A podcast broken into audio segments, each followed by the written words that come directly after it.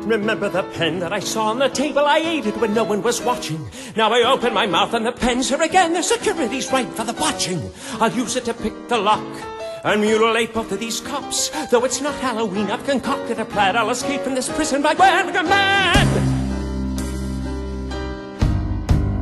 Look what he did to this officer's face. He chewed off his cheeks and he sprayed him with paste. We're all in a tizzy, oh Jesus, where is he? Oh, where can Hannibal be? This cop is already dead, it's me.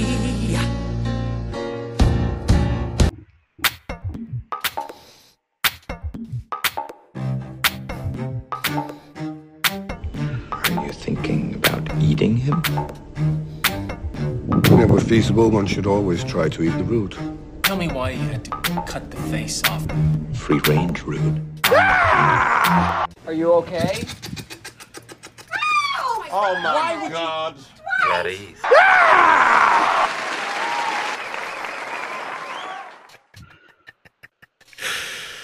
Uh, how's it going, Griffin? How's it going, Alex? Pretty good. Were you? Uh, oh, welcome. Was that the first time you had heard no. that first clip at the top? Do you know what that's from? It's, yep. Yeah, I do. The Office. Oh, no, but what about the, the first song that played? Had you heard that? Oh, the musical? Yeah. I hadn't. Okay. There is, yeah, we can uh, we can talk about that as we get it. Anyway, how are you doing, Griffin? Uh, I'm good, guys. Welcome back to Reboot Deboot. Uh, I'm your co-host, Griffin. I am your other co-host, Alex. Agent. Yeah, I've been, I've been good, man. Yeah, uh, agent in training, right? We're all trainees. The way to the top of the F B I. Yep. So, uh, how you been, man? Uh, good. Pretty, pretty uh, low key week. Uh, yeah, that's all. Winter is or fall. Winter is coming to the uh, well, yeah. to the P N W up here. It's been raining for like a week, which is the weather I thrive in, so it's great. Right. That's cool. Uh, you got any plans for the for Samhain? Talk, talking about the thirty-first. I'm actually very religious, so this entire thing is offensive to me. I shouldn't have laughed at that. I apologize. No, I, I'm not. I'm also probably not doing anything. Oh, this is a weird neighborhood. Like, there's no kids around here or anything. It's just gonna be dark out, and it's on a Sunday, so I have to work Monday morning. You know, right? I don't know. Maybe I'll do like a schlocky movie marathon or something. That's kind of what I got planned. Yeah, I might find one of those like Elvira specials. I think that that streaming site Shudder does some of those. I wouldn't be surprised. I think I'm gonna. I mean, I definitely know for a fact I want to watch Texas Chainsaw. Oh yeah. So I'm gonna uh, I'm gonna slide that in somewhere. But uh. Yeah, so um, before we start this one, uh, I have a little bit of my own uh, confrontation station for okay. you, buddy. Okay. All right. So during our Street Fighter episode, I was talking about Chun-Li's upside-down spinning bird kick. Yeah. And the way that they shot it and framed it made it look odd. You incorrected me by assuming I was talking about Chun-Li's other signature kick, where she's standing up and it's the uh, side the kick. Side kick. Oh, yeah. Right. I was not. I was referring to her spinning bird kick. Alex. Wrong, wrong, wrong, wrong. Wrong, wrong, wrong, wrong. Okay. You're wrong. You're wrong. Are you playing that out of your cell phone right now? I okay. am. Okay. Have to, get uh, the, have to get the point across, Alex. All right, so, yeah, you got me. Yeah. Crow Eaton, I guess. We were talking about different kicks. Yeah. Mea culpa. We were. So, um, as you guys can probably guess, if from if the intro didn't give it away, uh, today yep. we are delving into yeah, yeah the, the dark, the dark world of the Phantom of the Opera. It's true, Lindsay Sterling's version. Um, no, we are diving into the cultural phenomenon that would be Doctor Hannibal Lecter. Yeah, and our our frame for this is like going to be anchored around the reboot of the the T V show reboot that happened in like I don't know. I didn't look up the years for this. Do you know what year the show started in that we're talking about? The Hannibal T V series starring uh, or developed Mads by Mikkelsen, Brian Fuller, uh, Hugh Dancy, Mads Mikkelsen, Lawrence Fishburne, uh, started in two thousand thirteen and it ended in two thousand fifteen. Died too young. Be taken before its time. So, uh, what, what's your experience with Hannibal? Like, have you ever read any of the books? Or I have not read any of the books. I'd seen every movie multiple times before the show came out. Uh, just a big fan. I think it's like, you know, love. I think across the board, love pretty much all the characters in every, well, at least the first three movies. Like, Hannibal Rising aside, I also, like, I enjoyed Hannibal Rising, but I've only seen it once, and if I go back to watch a Hannibal thing, it's generally not that one. It'll be one of the first three. Um, like, right. I don't I don't even mind Julianne Moore as Starling in Hannibal. Hannibal and Hannibal Rising. Is she, is Julianne Moore in Hannibal Rising too? It's been a or, while since I watched that. No, no, no, she's not in Hannibal Rising. Yeah, I'm sorry. Okay, I think that's happening, like, before all of... Before yeah, Starling, Starling. Um, yeah, I don't know. Big fan. No, love the movies. Lots of, like, really iconic roles across all three of them, and then the show. Right. Ooh, somehow I don't want to see better, but it's, like, magnificent in its own way, which I was really, like, skeptical of going into it because, you know, Anthony Hopkins is Hannibal. It's a pretty iconic role, but Mads Mikkelsen really owns it and puts his own spin on it. Ooh, so good. Yeah, I mean, it, it's so go like Thomas Harris. First off, let's talk about this guy because you know, like when you're in like elementary school or middle school or high school, maybe you're smoking pot, maybe you're drinking with friends, but at some point that question of if you could be in a video game or universe or movie and its laws could apply to you, what one would you pick? Right? Sure. Okay. Nobody ever picks fucking Thomas Harris's novels. Yeah, well, like, I w- it's the worst universe to want to be a part of, right? It's only a good universe if you're Hannibal or one of the other. No, pretty much just Hannibal because he's the only one that keeps on living and he gets to eat a lot of people. But everyone else is just so, getting murdered by him, except for like Starling and oh god, what's the Grant. dude cop Grant? Yeah, Will Graham. So Thomas Harris, who with this beautiful twisted mind, brought us Hannibal. Uh, his first novel was actually called Black Sunday, and it came out in nineteen seventy-five. He wouldn't write again until nineteen eighty-one with the release of his book Red Dragon. And then he would follow that up in eighty-eight with Silence of the Lambs. In nineteen ninety-nine, he would write Han- or Hannibal would be released, and then in two thousand six, Hannibal Rising would be released. Uh, See, George I mean, R. Martin, really, that, that's how you that's release it. a novel series. Timely, every couple uh, of years a new one comes out. His latest book came out in twenty nineteen called Cari Mora, and it has nothing to do with Hannibal. Um, people kind of put it through the ringer because of that. They said it was boring and blah, blah, blah, blah, blah. Stephen King gave it great acclaim, and I'm going to stick with Stephen King on this one because I don't think that someone who could write the Hannibal series and then just switch mode. Like, I, I don't think Thomas Harris has in him to write a subpar novel if he's capable of writing consecutively good novels like the Hannibal series, right? I heard a fun thing about Stephen King the other day, and it's that he used to, he didn't have a lot of time to, like, read all the books he wanted to, so he'd make his kids read them out loud and record them reading him, and then he would listen to them like audiobooks later. I'd, I'd heard that too. It's so neat. It's quirky, neat and quirky.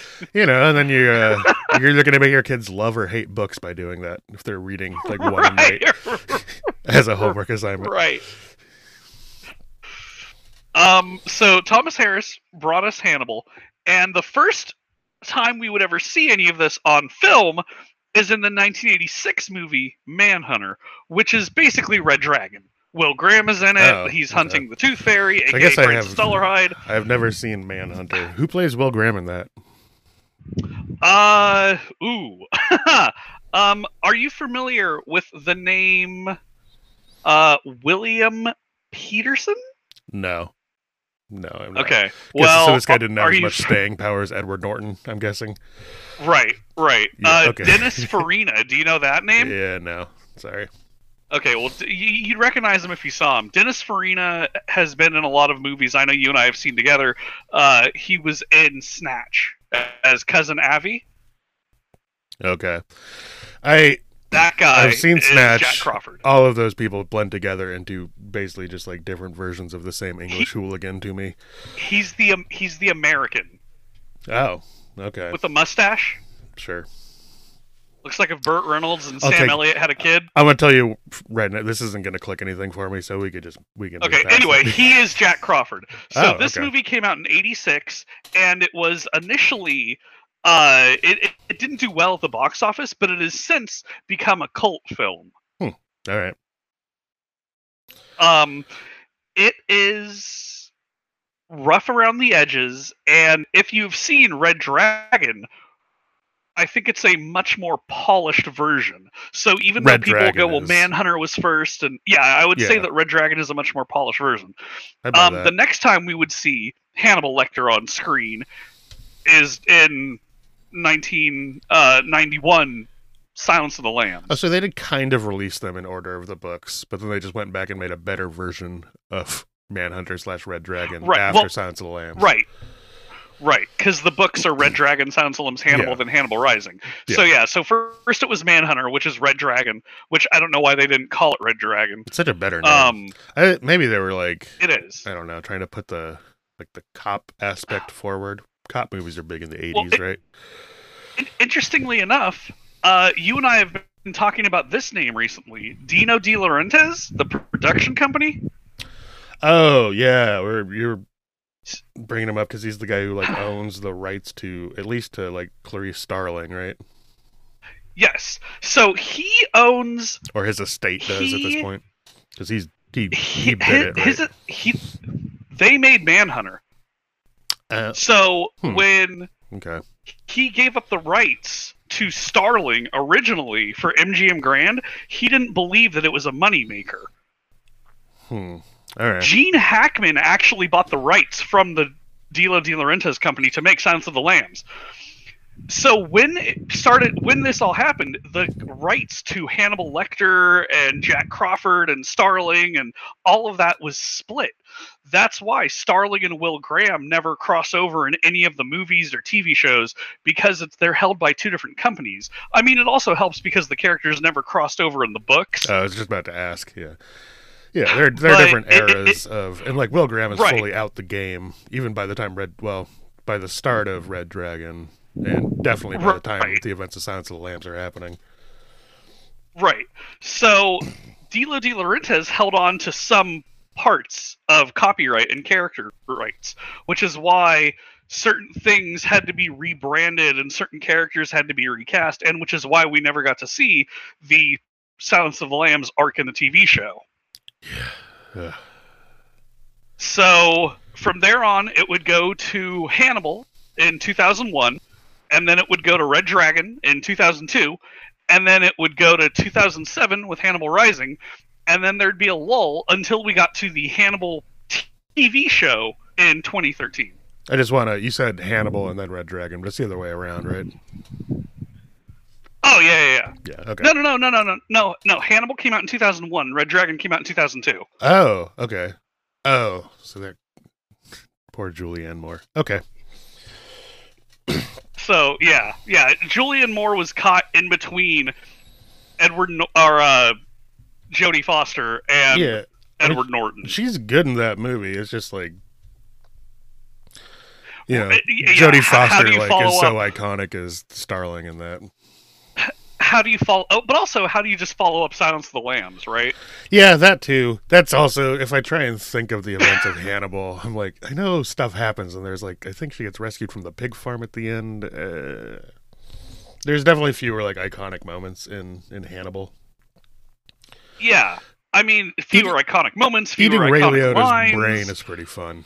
There's actually in the in the musical, there's a fun little nod where, so there's this musical called Silence uh, exclamation point the musical, and it's like a non-licensed spoof of Silence of the Lambs, but it's pretty much like a straight retelling of the events with some comical songs. And in one of them, like the end, it's this reprise song that's happening. Uh, Hannibal, Hannibal Lecter is singing about how he's like, maybe I'll have, like, he's he's gone, he's free or whatever, he's, you know, made his break. He's like, maybe I'll have her over for dinner one day, possibly feed her Ray Liotta's brain. That's a good one. Um, so what was your, before you got into watching the Hannibal T V show, what was your uh, what were expectations? Uh, I'm not really sure. I th- I went into it just thinking, like, this is a thing involving Hannibal Lecter, and I knew Mads Mikkelsen was in it, and I love him. There's very little Danish representation in media, so I'm always stoked when I see, like, one of the two Danes. Less so with uh oh god, who's that that fucked up director? He did Antichrist. He says some dumb shit, so I do not claim him. Uh, but fair enough. But Mads Mikkelsen, I love.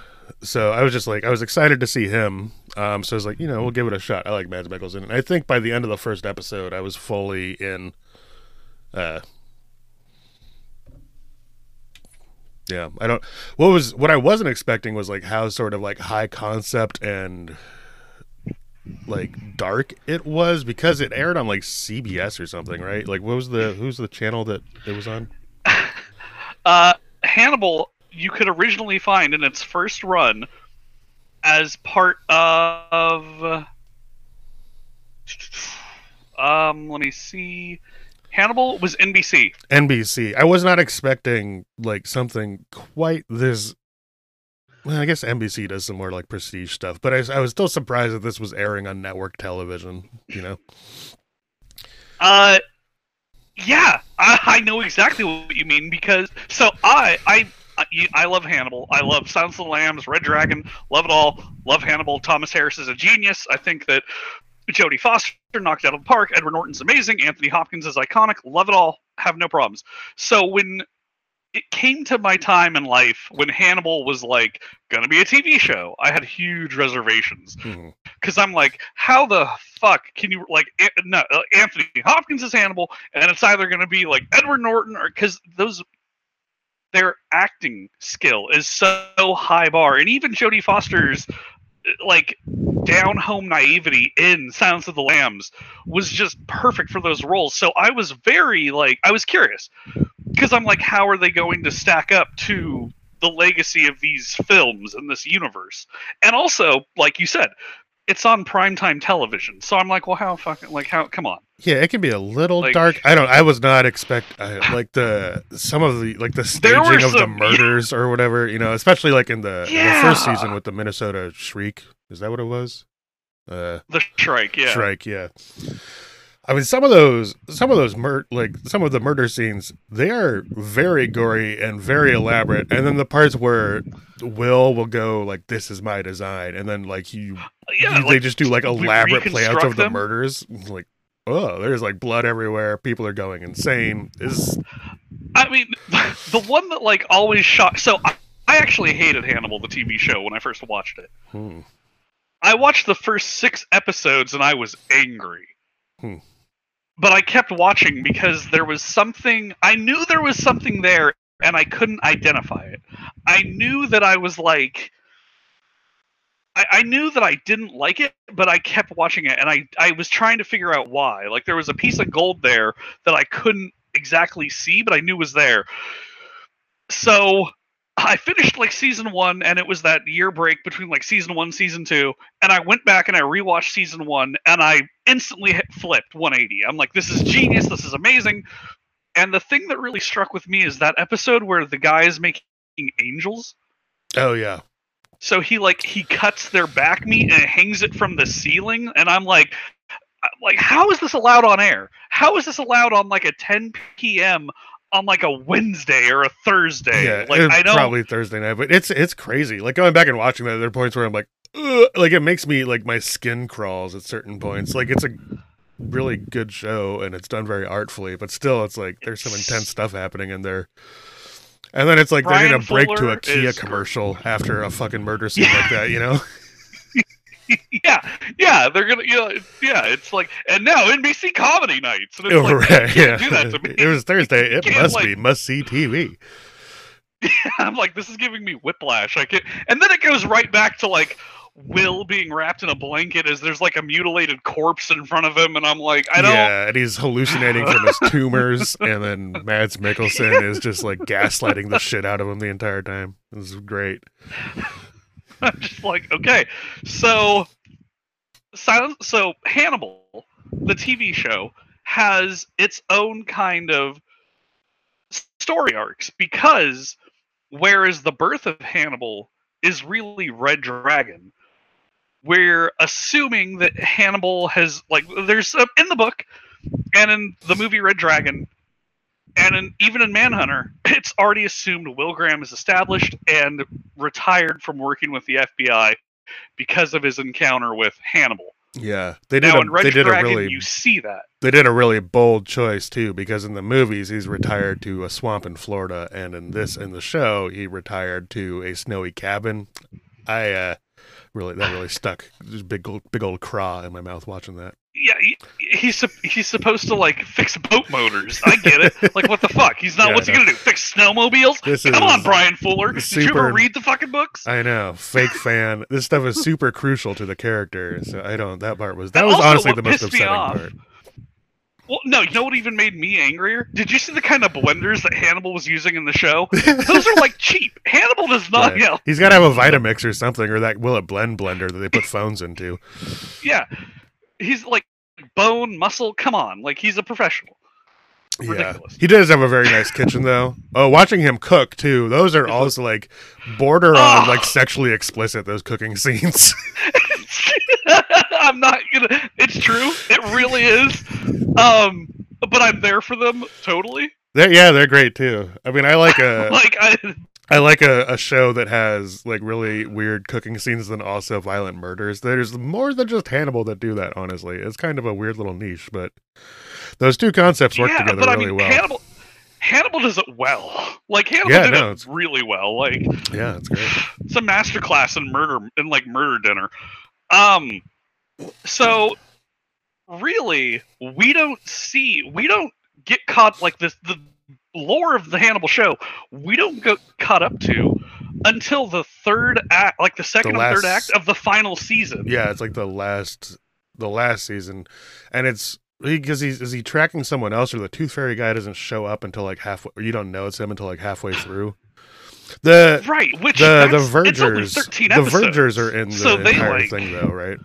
So like that that is no they're also their second season to third. Okay, well if they're in the second okay so I mean the Vergers show up earlier though, and they are and it's before right. the dude is all mutilated, which is how you see him in the Red Dragon movie. But they, so that's like that's I think right. the first sort of inklings of this is, aside from all the other characters, like the Vergers are the first sort of like thing tying it yeah. to Red Dragon or no uh Hannibal, right? Aren't they in Right, right. Yeah, and the movie Hannibal, not the show. Yeah, God, they should have picked better names, right? Or different names. So,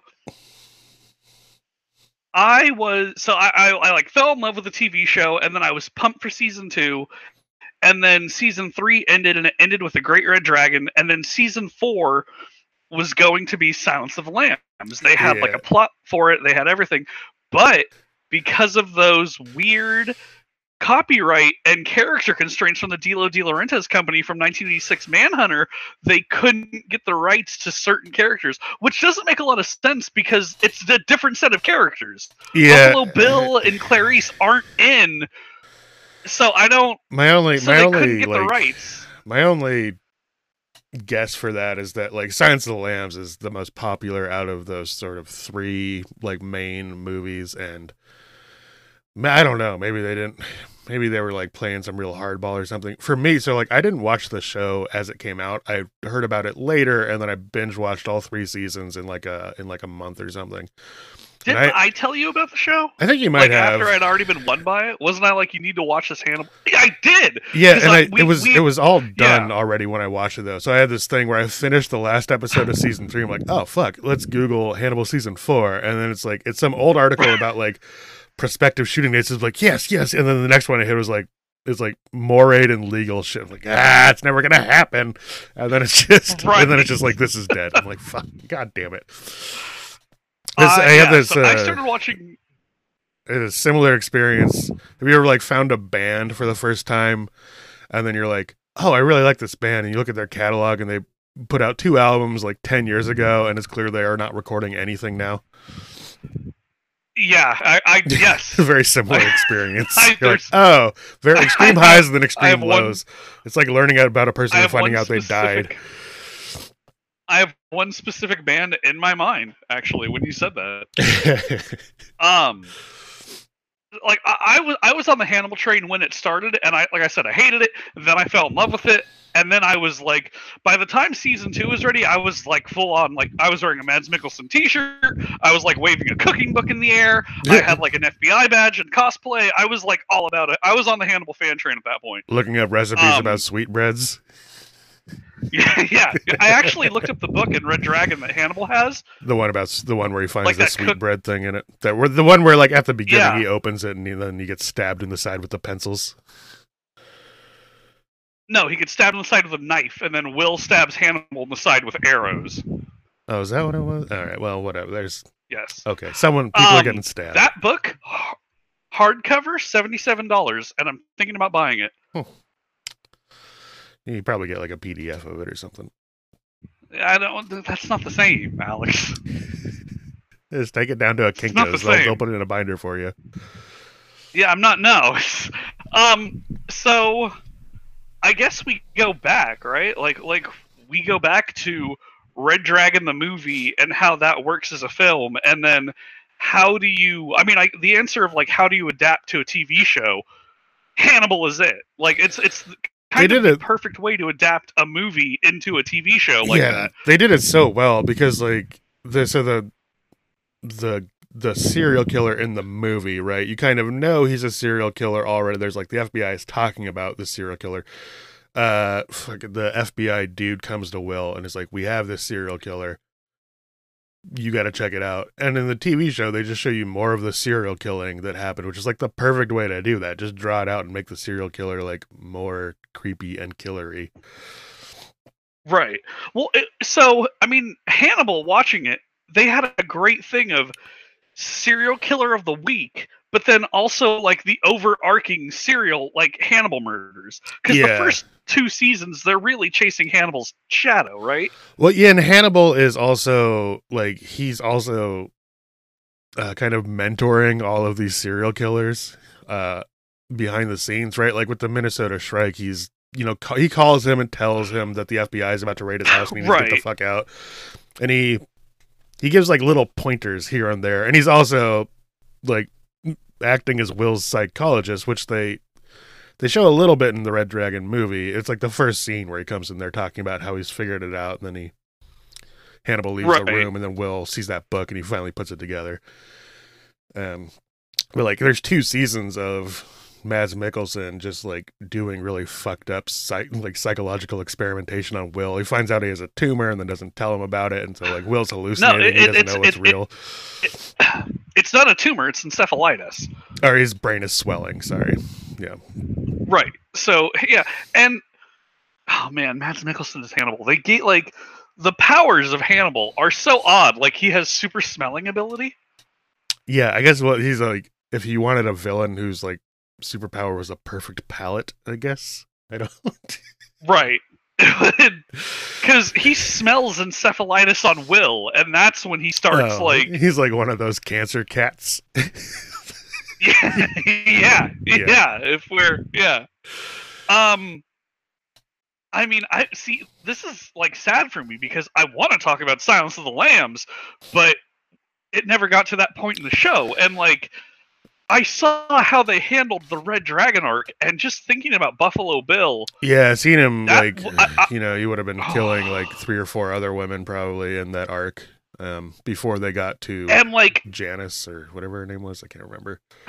If if if you look at like the movies, those are rated R. They're in, like they're psychologically creepy or maybe a little viscerally creepy for their time, and Hannibal the T V show.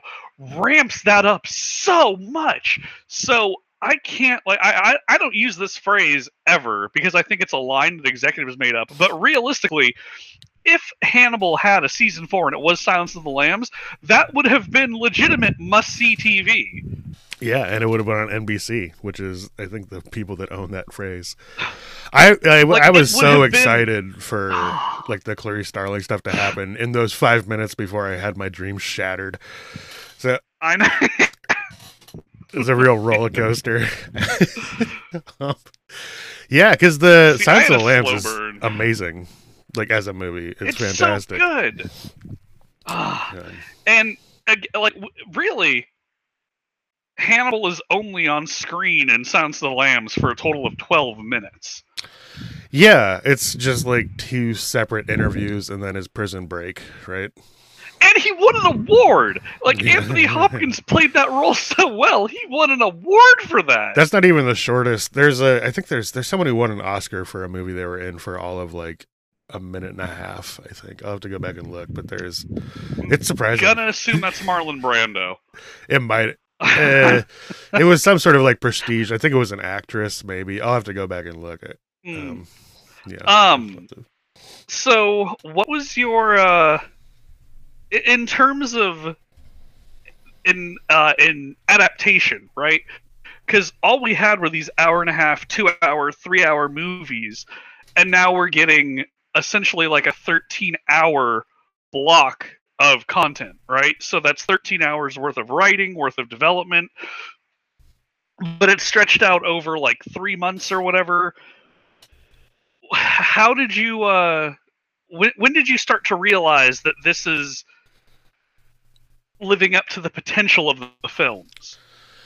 I don't, I think there's a certain point in the movie or like in the show where I'm like, okay, I know these are, you know, these Hannibal characters, the characters from these books or whatever, but honestly this thing is amazing and would work really well if it wasn't those characters, like if everyone was named something slightly different or whatever and the same dynamics were happening. So I think like I realized it was really good because it succeeds on its own merits, and then it's like you get to the point where they finally get to like the stuff that you recognize, and then it's like cherries on top of everything where I'm like, oh, the Vergers are here, awesome, this is like gonna make this already really good show even better.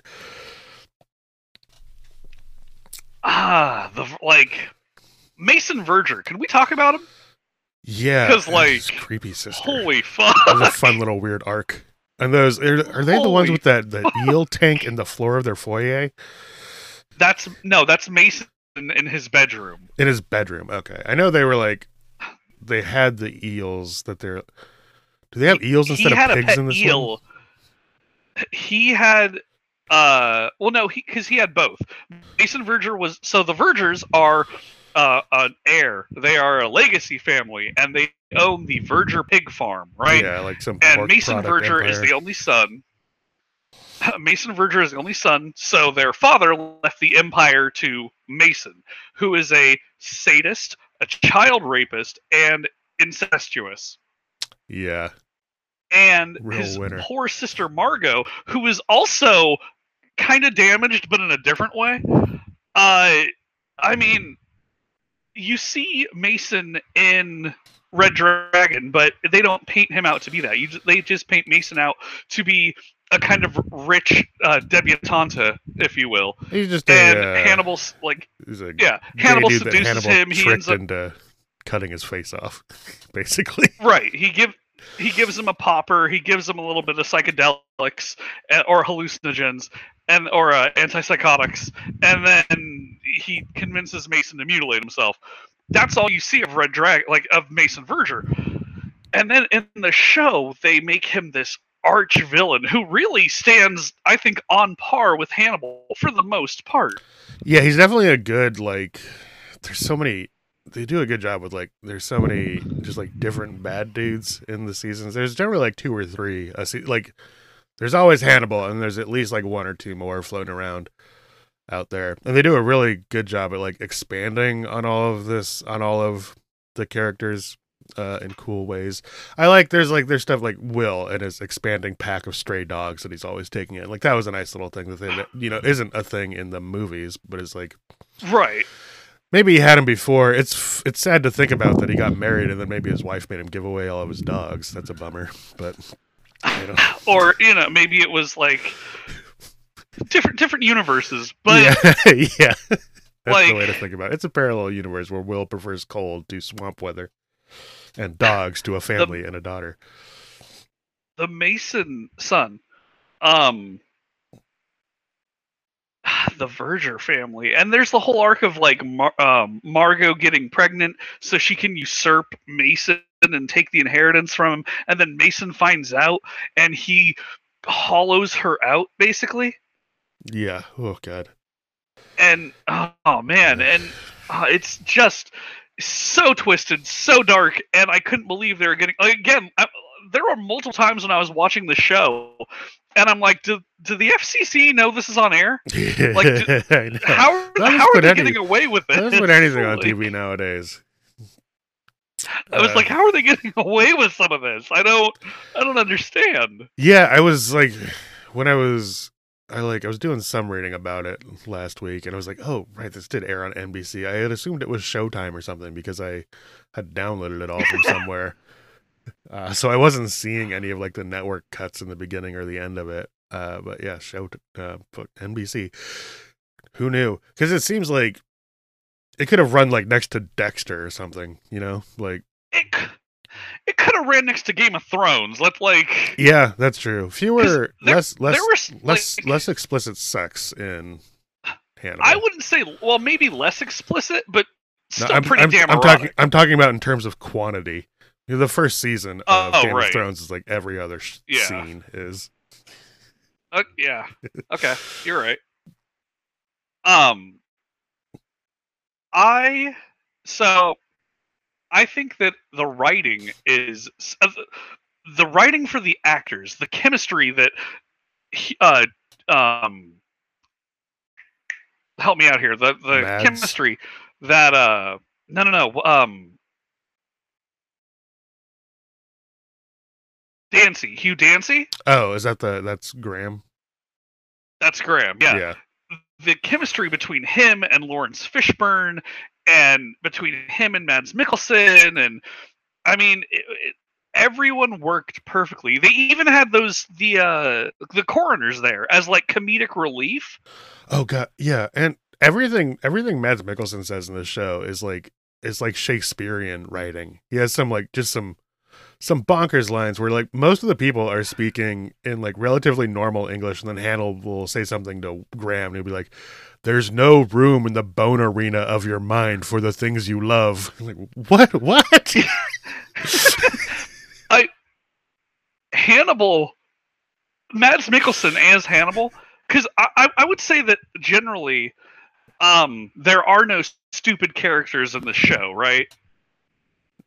They are all competent. Are you talking they about like as a character trait? Yeah. Right, yeah. yeah. As a character, they are all competent. They are all self-aware. These are all the best character. They are the best people they can be every episode, right? They are on top of things. They are sharp. They are relatively rounded of the world and their profession. Hannibal, on the other hand, comes in and makes everyone look fucking stupid. The intelligence of Hannibal alone is staggering. Yeah, it's not it's not as egregious as like so there's a thing that happens in the Saw movies where uh what's it the I can't remember the character or the actor's name, but that's the Saw guy or whatever, right? You Tobin get to, Bell, John Tobin, Kramer. Tobin Bell. You get to the point where basically to explain away some of the stuff that happens in those movies, he would have to be damn near omniscient. And uh like in Hannibal you like approach that, but not quite. He's like he's like expert puppet master um, throughout a lot of it. Yeah. Uh, but it never gets like so. It never gets to the point where you, you it's just like unbelievable. Um, and then in, is that season two where he's lightly on the run with uh with yes. Mulder? No, that's season. That's season that's, three. No, that is season or two. Scully, you're right. With yeah. Scully. Yeah. Sorry. That's the end of season two because Will, it, Will gets convicted of his crimes. Like Hannibal sets up Will. That's how season one ends oh, with Will being arrested and sent right, right, right. to Chilton's uh, to Chilton's asylum. And then the first half of season two, it's Will trying to prove his innocence, and that's when he finds out it's Hannibal, or he already knows it's Hannibal, and then he hires that guard to kill Hannibal, and then people think it's Will even more, but Jack is secretly working with Will because he thinks it's Hannibal too, and then it ends with that awesome fucking fight between Jack and Hannibal in the kitchen. Yeah, that was a cool way to re to like reframe that confrontation too that happened in like the psychologist, or like happened in Hannibal's office in the movie. Like, oh my God, it's so awesome. So that fight happens, and then the end of it, he, yeah, he, he is with Gillian Anderson, and they are in, uh, they're in Italy, and that's right. Like season three starting is the hunt for Hannibal. Okay. Yeah, lots of uh, lots of really intense, low volume, like whispered conversations happening in the show. In a in a good way though, like really mean, builds really builds suspense and tension. Every I like I understand that like Aaron Sorkin has probably the most intelligent characters in movies because of the way he writes, right? All of his characters talk quick, they react quick, they are designed. Does Aaron Sorkin to be, he does a lot of T V. What movies does he do, has he done? Social Network, A Few Good oh, Men. Okay. He did A Few um, Good Men. Huh. Uh, yeah. I'm not a he big a fan of. Men, I'm actually. Network. I know this will upset you, but I'm not a big fan of the Aaron Sorkin dialogue. But well, so you may not be a fan of it, but the way he writes is, is people talking quickly with confidence. That's right, but it's, it's the also Gilmore they Girls, react but political. But they but they also react quickly too, and it's that reaction speed plus their talking speed, and the way Aaron Sorkin writes, he uses words as weapons. Everything is a comeback or an accusation, right? Every character has superiority over another based on how they're talking. That's just how Aaron Sorkin writes. The writing in Hannibal, I don't know how you can write more intelligent characters than, like, let's let's be honest. If anyone was as intelligent as Hannibal, we would know it by now, right? Like, if anyone had the kind of type A intelligence along with that kind of ambition like Hannibal, we would know it. It, like, if Elon Musk was a fucking serial killer, he'd be Hannibal at that point. Well, he could be. He's rich enough that we would just never know, so...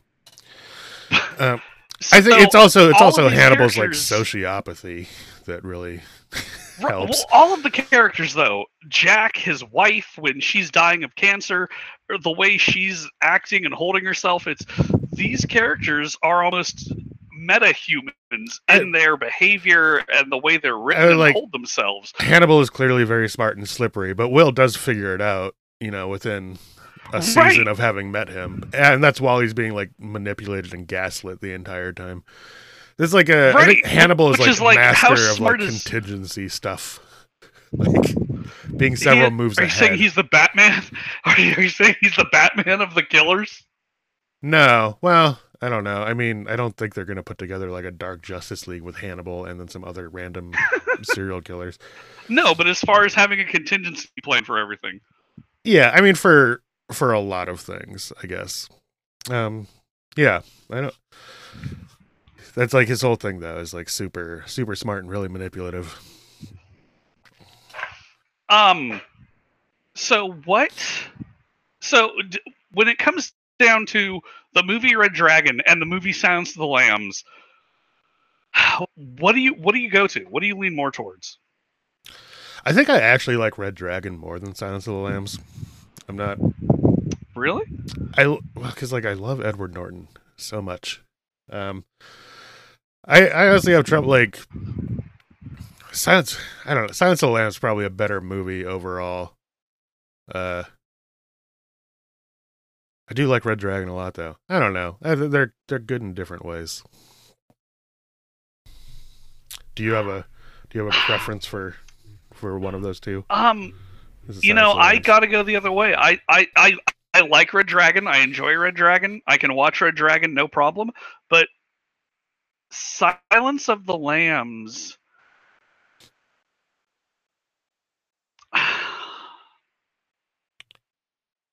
You know what? It comes down to...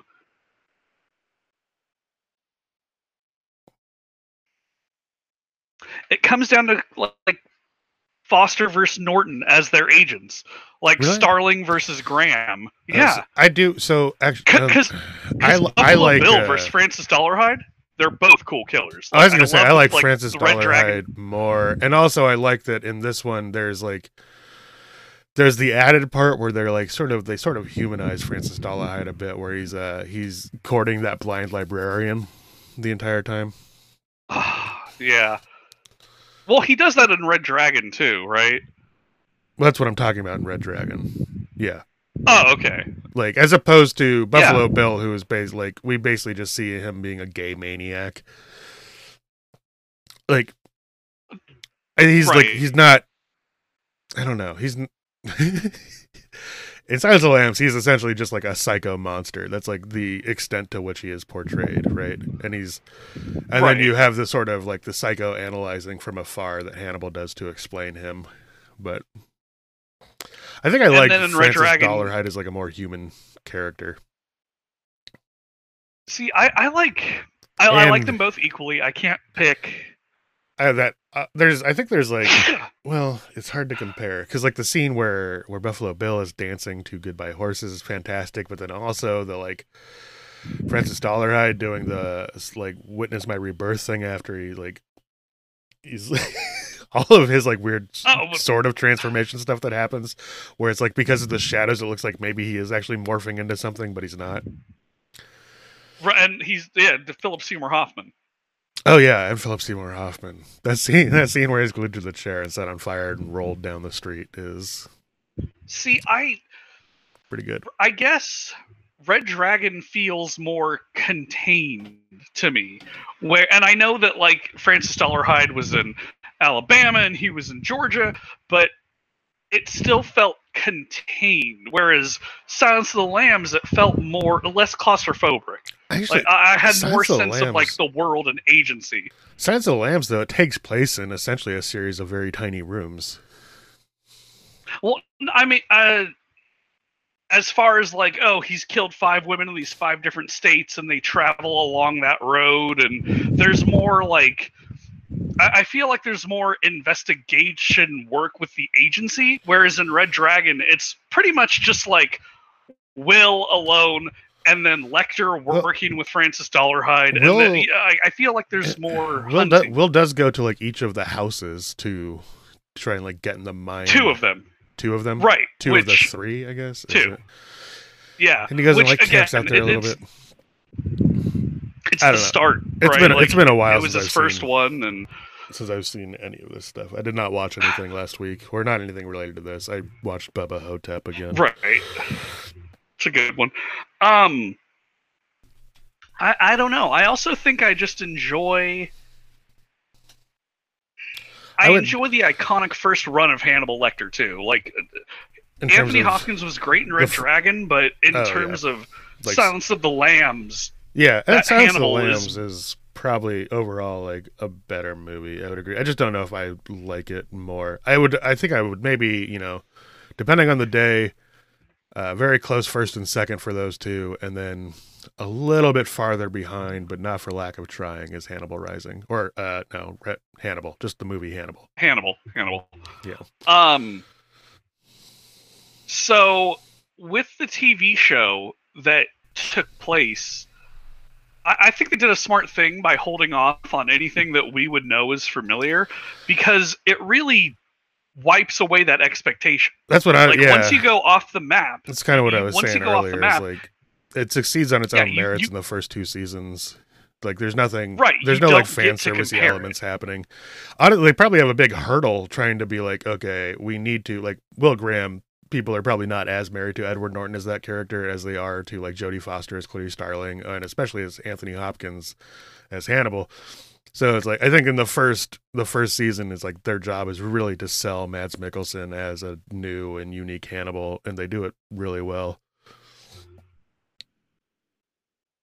Uh, yeah, I'm, they really, there is something that Mads Mikkelsen brings to the role of Hannibal that, I he brings respect. magic to everything he touches, man. Even fucking Death Stranding. I, I mean, I, I agree, but if we're like, it, it's hard to take a character yeah, especially that, Anthony so, Hopkins as so Hannibal tied, Lecter, and then yeah, that's so like associated with a single actor portraying them, right? But also just, I mean, the performance, right? Yeah.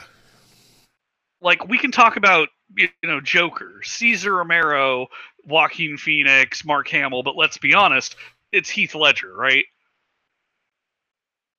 Oh, I mean, in terms of like live action portrayals, sure. But like, honestly, Mark Hamill is probably the Joker I know the most from watching the T V shows and the video games. The cartoon? Yeah. See, I, I know the voice more, but when I think of the Joker, I'm no matter what, I'm always thinking of, man, Heath Ledger. And when I thought of any kind of Silence of the Lambs, Hannibal, Thomas Harris, anything, and even now when I think of Hannibal, it's still Anthony Hopkins. So to have Mads Mikkelsen be a much younger Hannibal and to see him have the strength, the mobility that Hannibal, you could only assume could have, right? Well, like I mean, when he, Hannibal was a younger man. Hannibal clearly is like not, he's not exactly a pushover in Silence of the Lambs. He manages to kill that cop and rip his face off and disguise himself as a body he's, in like a minute. Right, but imagine that Hannibal as twenty year, like thirty, forty years. No, I, I totally get what you're saying. I'm just, right? I'm just saying that he's not like a weak old man when the movies are happening. He's right? No, no, no. He's, he rescues Starling yeah, from all those feral hogs at the end of Hannibal, of the movie it, Hannibal. It, it's, so. true. It, it's true. Han- Hannibal is not a pushover in any way, but this Mads Mikkelsen, I like the way he played Hannibal. He was a younger, fresher, revitalized Hannibal, which almost makes him more dangerous. It's also seeing him it's also fun seeing him like so well dressed all the time, where like in the the movies it's generally Hannibal in some kind of a jumpsuit, except for like the end of Silence of the Lambs where he is joined the Buena Vista Social Club. Uh he has to meet an old friend for lunch though. What are you gonna do? Yeah. Um also I I, I will say I prefer Doctor Chilton in the T V show than I did in the movies.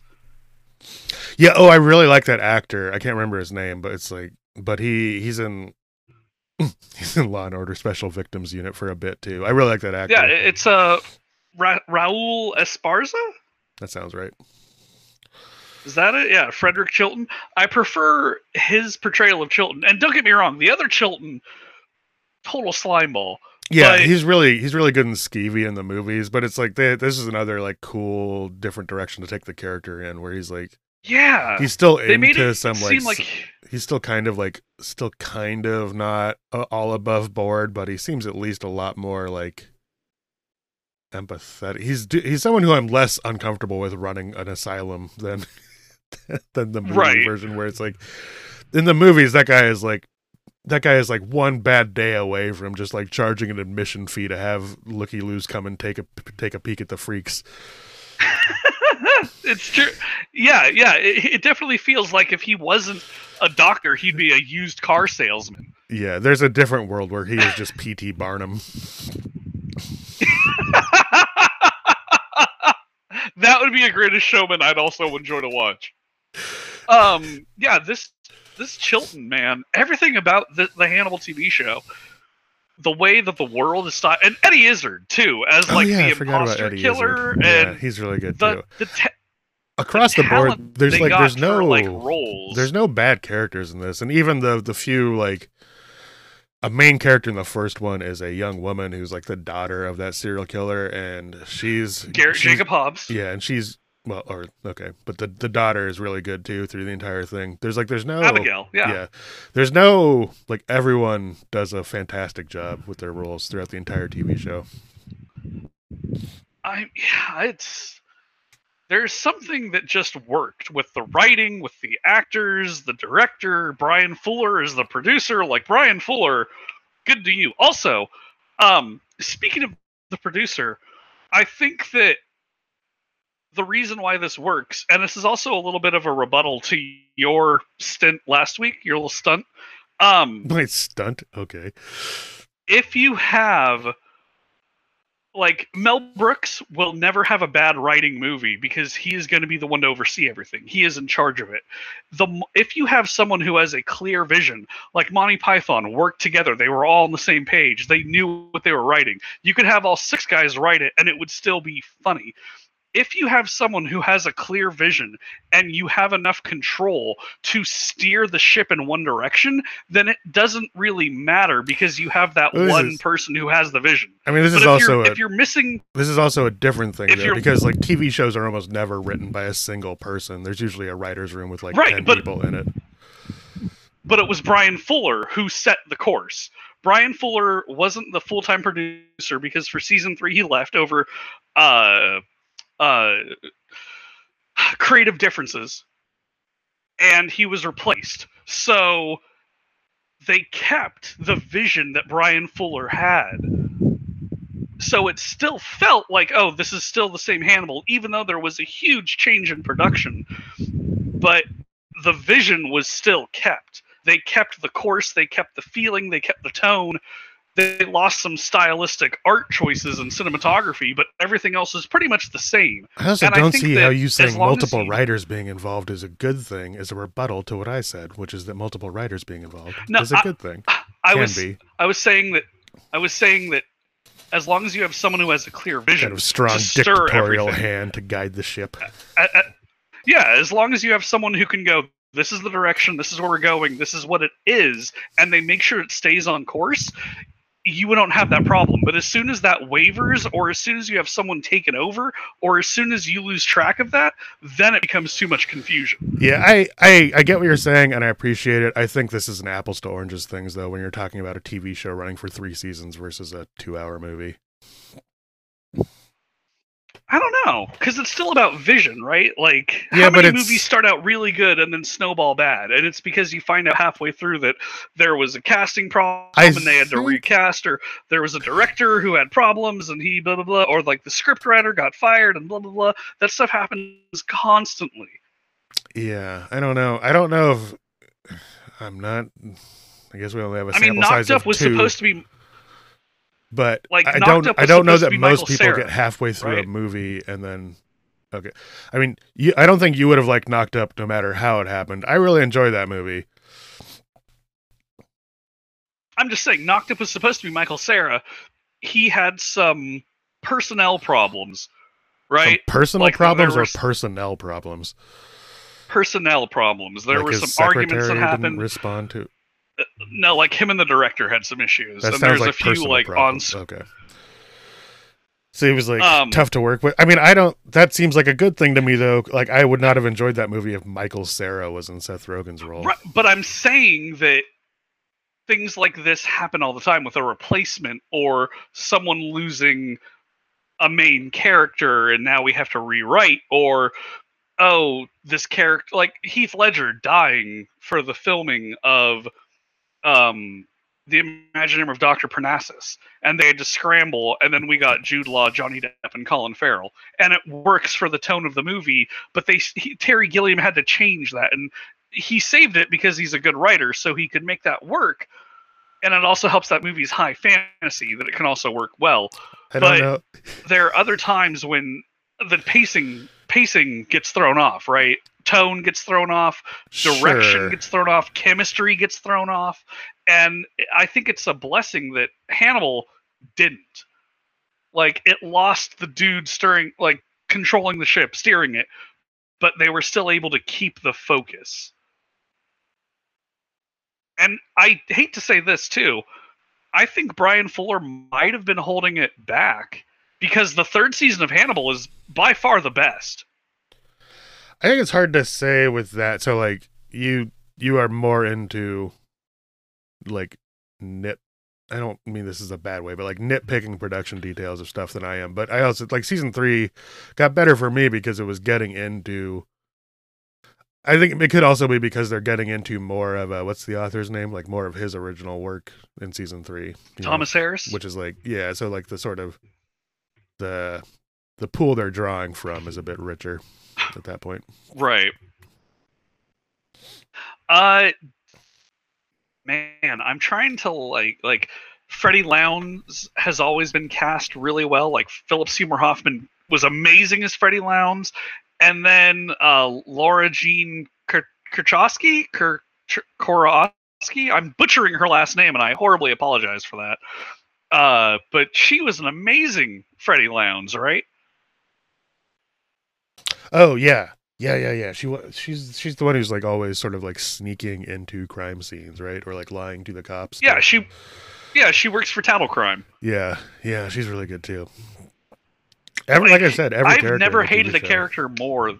I've never hated a character more than her, right? um, like she, she, like that character is so fucking just like you want to hit her, you want Hannibal to kill her or something, but she plays it so well.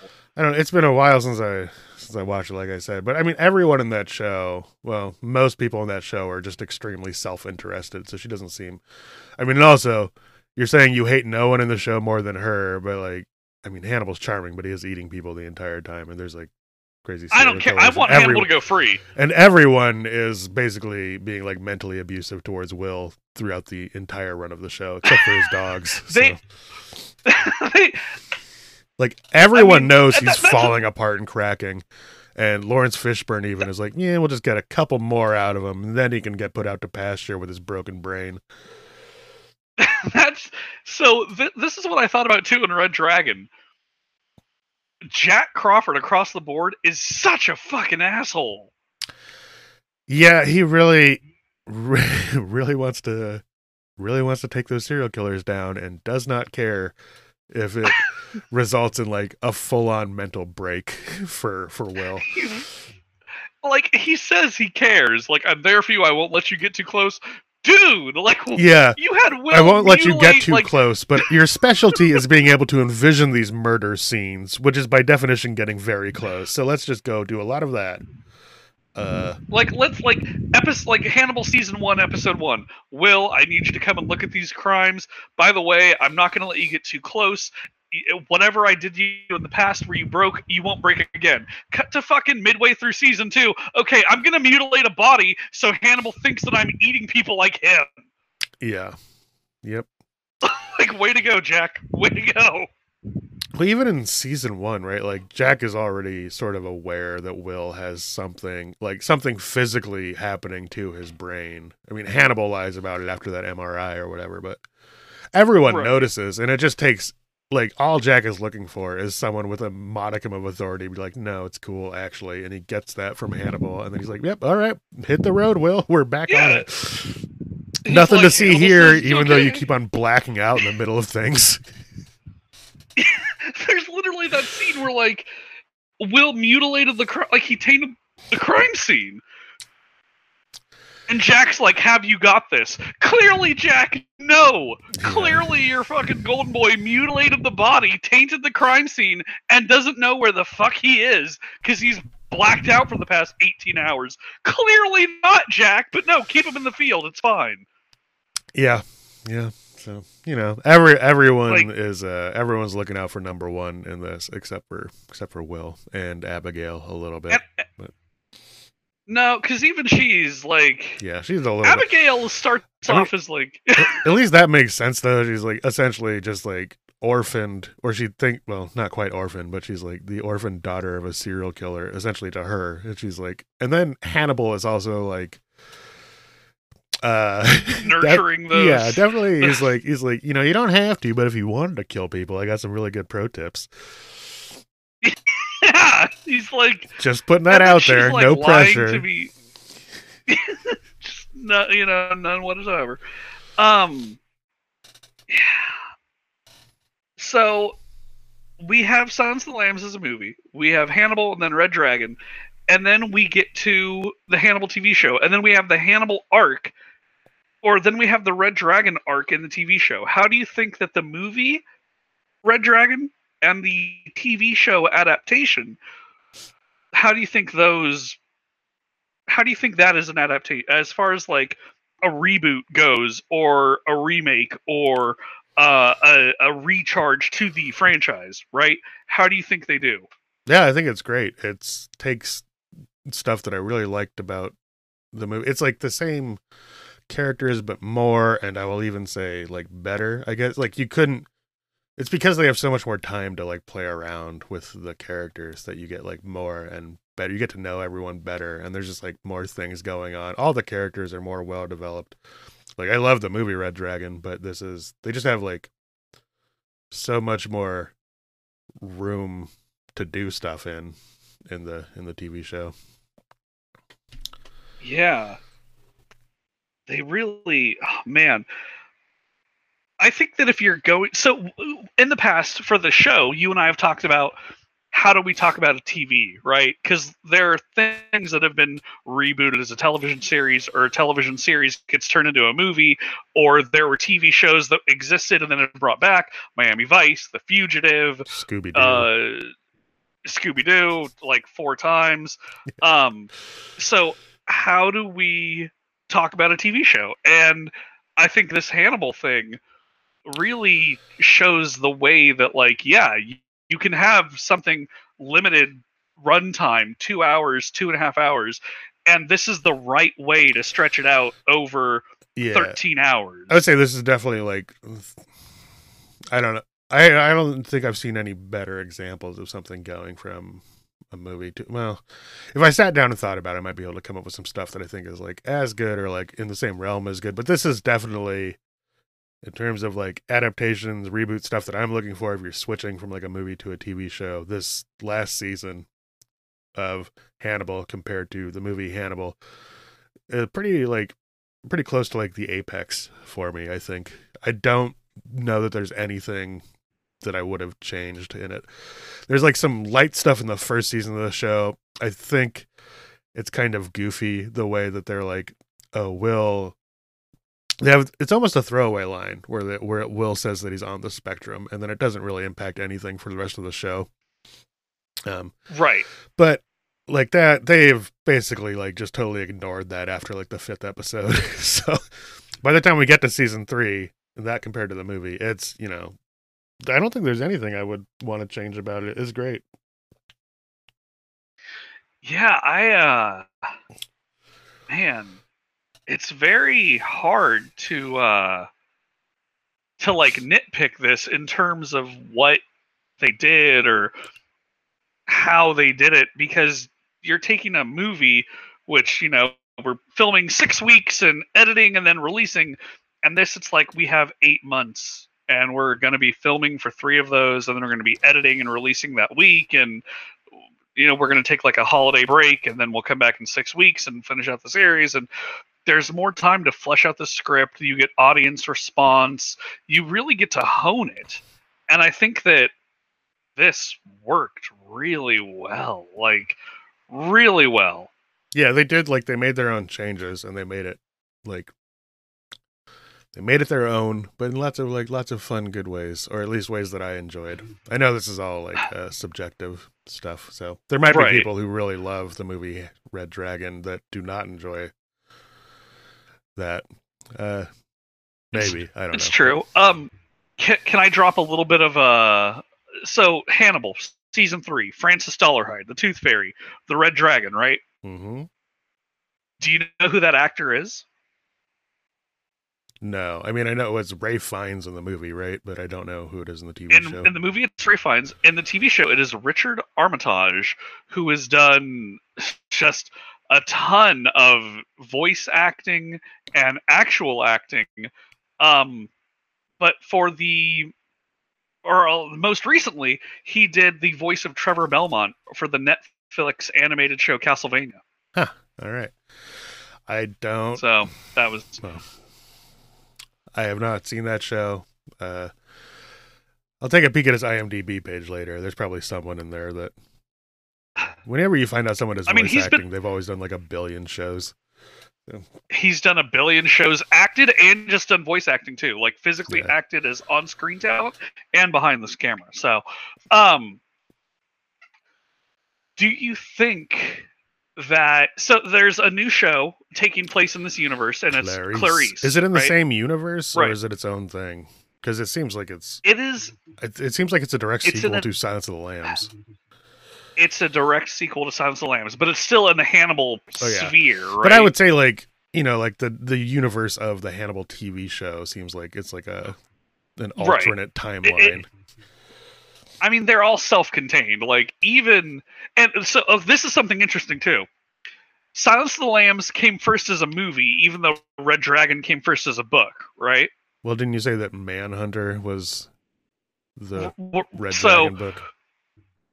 the end of Silent, the end of Red Dragon two thousand two starts out with Hannibal being told there's a young woman from the F B I who wants to interview you or who wants to talk to you. Right. And Hannibal goes, "What's her name?" And that it's supposed to be Clarice, right? Mm-hmm. In Silence of the Lambs, Clarice is called into Jack Crawford's office because he's like, "Hey, we have like fifth, we have these five Buffalo Bill victims that we've been chasing. I need you to go and like well, shake up Hannibal Lecter." She sends so him, you're telling me he sends her to talk to Hannibal Lecter because she's like a good-looking woman is essentially what he says, like straight to her face. R- right, but in Red Dragon, that would mean that while they're dealing with this Tooth Fairy stuff, they're also dealing with this fr- like this Buffalo Bill stuff that they're not telling Will. Well. Maybe I mean you know he's busy having a mental break over the uh, the Tooth Fairy guy. I don't know. Like, and he almost dies at a couple of different points in that movie. Maybe he like really is fed up at the end of it. Or but they're still it. like they don't they don't they don't mention anything about it. No one ever pops their head in, and they're like, Jack is not juggling two balls in that movie. He's solely focused on one. But if it ends where Silence of the Lambs is supposed to start. Because that's how they fucking yeah, end I Red think Dragon. I think that's probably just some like someone in the writing room was like, you know, it'd be fun if we had a right. little nod to this movie that happened already. I don't know. You know, they do that shit all the right. time. Right. Um, but Clarice, is, so it's its own bottle universe, and it takes place after the events of Silence of the Lambs. Um, Hannibal Lecter is not in it and mentioned, I think, one time because. The character of Hannibal is not licensed for the show because Dino De Laurentiis' company did not give the rights for Hannibal Lecter to be used in the fucking show Clarice. But he let them do Clarice. I don't I, know. Honestly, when I found out the show existed, I know, when I, I know, watched the first I thirty know. seconds, I was like, "This is I'm upset right now." Just what? Why? I, it's it, it's a different it's a different show. It's a different vibe. Hallmark were originally going to make that show. Hallmark? Oh no. Okay. Yeah. It's like because it's like a C B S a... procedural cop drama. Right. So originally, I, I like that there was a tremble in your voice when you said Hallmark. Like you were. Gonna, you I was were like, is that better or worse than Lifetime? I don't know. So Hallmark were ha, were we're developing this, and then it got canned, and then it got picked up again. A little turnover happened, and now it's this. But it's not as dark as Hannibal. Even in terms of any of the movies or any of the books or anything, yeah. It's like they've gone off message. They've gone off target. Now, the show might do really well and the like following seasons or whatever, or it might burn out pretty quickly. But I think that in terms of Hannibal movies to T V shows, I think we have like the gold standard in Hannibal. Hannibal as far as how to write it, how to frame it, how to have these characters interact. And then we have the substandard or like what you would expect on television. Because again, I can't believe Hannibal was on fucking primetime television. Yeah. Clarice, I, I can believe because it's not it, it's not like Hannibal. I haven't watched any of the show. Well, I watched about a minute of the first episode before I cashed out. Uh, like you're I not would, but there's Hannibal. But there's nothing. You're, there's no like. There's no more source material for Clarice Starling after Silence of the Lambs, is there? Like in books wise. Uh, technically, Hannibal and Hannibal Rising, or not Hannibal Rising, just Hannibal. Or is she? Oh, right, right, yeah. So I guess like, oh, where the where the. Where but the this hell isn't is that. that. This show? Is her. I know that's what I'm saying. Is like yeah, so. It's just the character. Like it's just gonna be Clarice Starling. I don't know. And Jack into... Crawford and. She's in therapy now, and she's having some like memories repressed because of the Buffalo Bill encounter, and the chick in the hole reminded her that immediately after she killed Buffalo Bill, uh, she started breaking down and crying, and Clarice doesn't remember that, and like they contact Buffalo Bill's mom at some point in the show and bring her in, and oh, it's so just have like, you already what? gone through like read a plot synopsis for the entire thing then? I- I've watched it. Episodes and stuff, and oh. It's just like okay. how, like, wh- it, it is not the way. It, it is. It is the incorrect way to frame the potential source material they have. Yeah, maybe. I, you know, I honestly, I'm like amazed that the show Hannibal exists at all. It seems like a fluke. So yeah, yeah. It, like it, I would have much more expected it to be something like Clarice. So if if like. Like you know, I said, just just with the concept, I hated it, and then I fell for it. Yeah. Yeah. So. Um, man. So we've got the like you know Hannibal, Silence of the Lambs, or Manhunter, Silence of the Lambs, Hannibal, Red Dragon, Hannibal Rising, Hannibal T V show, and now Clarice. We never got our Silence of the Lambs arc in the T V show. Uh, it seems like Clarice is the future of the franchise, at least for now. Um, what do you do? Do you think like now would be a good time for another Hannibal movie, or do you think like a good reboot of a movie should come back? Or yeah. if you were in control of the Hannibal universe, where do you think is the next step to go? I don't know. I honestly think just like leave it all, leave it all alone. I don't like. I would have loved a fourth season of of the show Hannibal, but that's not in the cards. I'm pretty much fine with what we have from that universe now. Those three movies are fantastic. Um, I don't know. I don't really want any of them to be rebooted. Maybe, maybe they'll do like a hat trick and find a third person who's amazing at playing Hannibal Lecter. I don't don't know if that's in the cards, but maybe you get Andy Serkis to do it all rights. C G I or something. Yeah, I don't. I don't really like, think. I mean, those movies are so good, right? Like. Like, like, like I said, I'm surprised the show was so good and in such a like unique and different way. And I, right, I think it would be, I would be amazed if there was like a third take that came out on this stuff that was like had its own sort of like unique stylistic spin to it and was also good. I'm, I'm mostly fine with letting letting all of these things exist as they are now and just leaving it alone. I was excited when I saw the Clarice thing, just like the idea of it, and then I went and checked it out. I was like, oh yeah, this is about right. Uh, right. This is what prime time T V of Hannibal should be like, yeah. Or what you would expect it to be like, yeah, especially in like C B S too is like, I don't know, in terms of like American yeah, network television. Not, N B C is at least like one of the N B C. Better networks, yeah. It's so, not N B C, I can tell you that. Yeah, I don't, I don't know. I don't I'm f- I'm fine with what exists out there right now, I think. Uh, yeah, I, I I appreciate the movies. I definitely like. I can go back and watch Hannibal the T V show over and over again, and I will try to emulate recipes as accurately as I can. Setting little um, birds on fire in your kitchen. I want that. Um, I gotta find. I, a, I would love to try. I gotta find a plant-based substitute lo- for brain. No man, like I want to try bunting, like the Orlotten bunting. The yeah, no, I have wanted to try that for so long. Yeah, I know. We've so talked long about that it. Looks so good. Yeah, like, it's sad. A bunch I'm of burnt feathers and tiny bones and beaks. Mmm. No.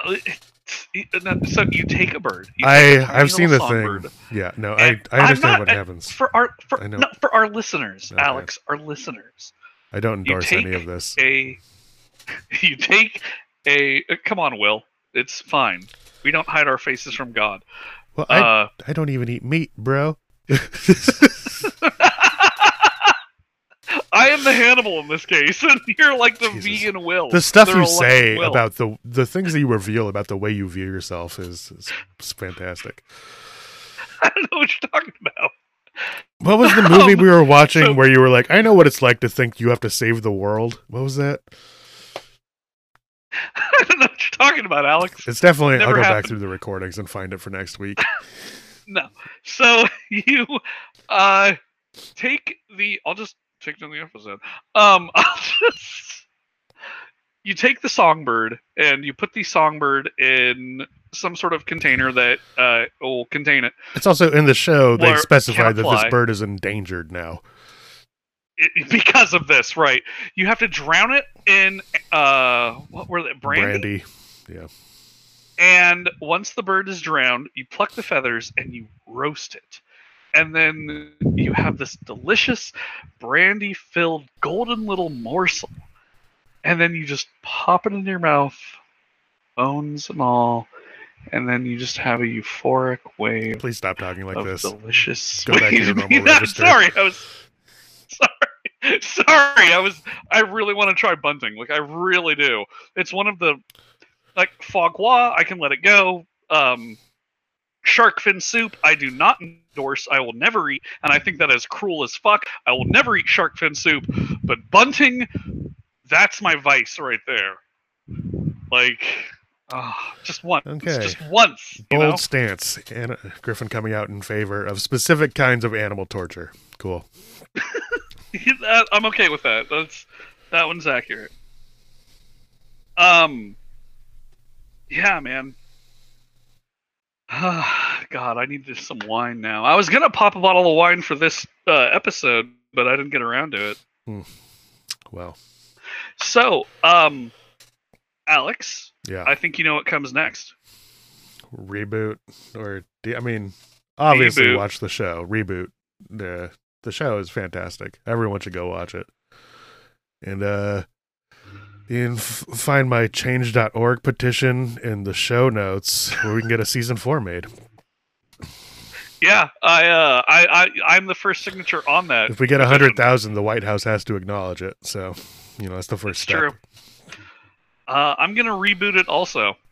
Cool. I think Hannibal died way too young, and I think that if you guys haven't seen it, please go and watch the movies. It's Halloween. Tis the season, so it's thematic also. Yeah. Um, it's definitely a creepy show. Yeah. So it'll it'll feel good. Oh, it's so good. So, yeah. Uh, so, guys, uh, that was this episode. We're going to reboot it. Um, I am your agent in training, uh, Griffin. I don't have a good follow-up for this. I was Alex. uh, we will see you guys next week. It rubs the lotion on its skin. It does this when it's told. It rubs the lotion on its skin, or else it gets the hose. And when it's done, there's one more thing, a simple little task. It's put the fucking lotion in the basket. Well, we better get going. I wonder, will we ever see each other again? Who knows? God willing, we'll all meet again in Spaceballs two to search for more money. Where's the heart? The precious heart.